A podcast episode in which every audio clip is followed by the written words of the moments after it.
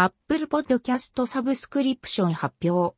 月額料金は配信者が決定。170の地域で5月から。Apple イベント2021で発表された Apple Podcast 関する話題など、合わせて、Podcast 関連の話も。Apple Podcast にチャンネルと配信者サブスクリプション制度。アプリデザインリニューアル。via Apple イベント。フォロー、共有が簡単に。チャンネルが登場して好きなクリエイターを見つけやすくなる。via Apple イベント。新しいチャンネルのリコメンドも。Apple Podcast サブスクリプションも登場。年額 $19.99 ドルの Apple Podcasters プログラムに加入した配信者は、サブスクリプションサービスをリスナーへ提供可能ということかと。月額価格は配信者が設定。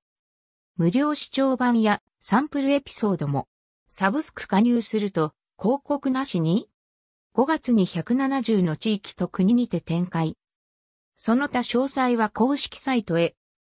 Apple Reads The Next Chapter of Podcasting with Apple Podcast Subscriptions Apple 追記申請受付開始Apple Podcasters プログラム年額2400円。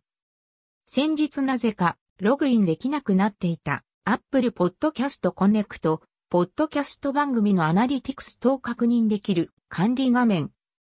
今日ログインしてみたところ見たことのない画面になって、結果的にサブスクリプションの案内が表示された。もともと登録していた番組が消えているような印象もあったりとちょっと謎。試しに登録申請してみたところ正常に決済はされてメールも着信。また Apple ID 名のサブスクリプションの項目にも Apple Podcast for Creators みたいな感じで表示されていた。でも何もできないんだけど 考えてみたら来月からサブスクリプション開始という話だったのでもうすぐ5月になるわけで。今日は4月29日。ポッドキャスト関連の話題。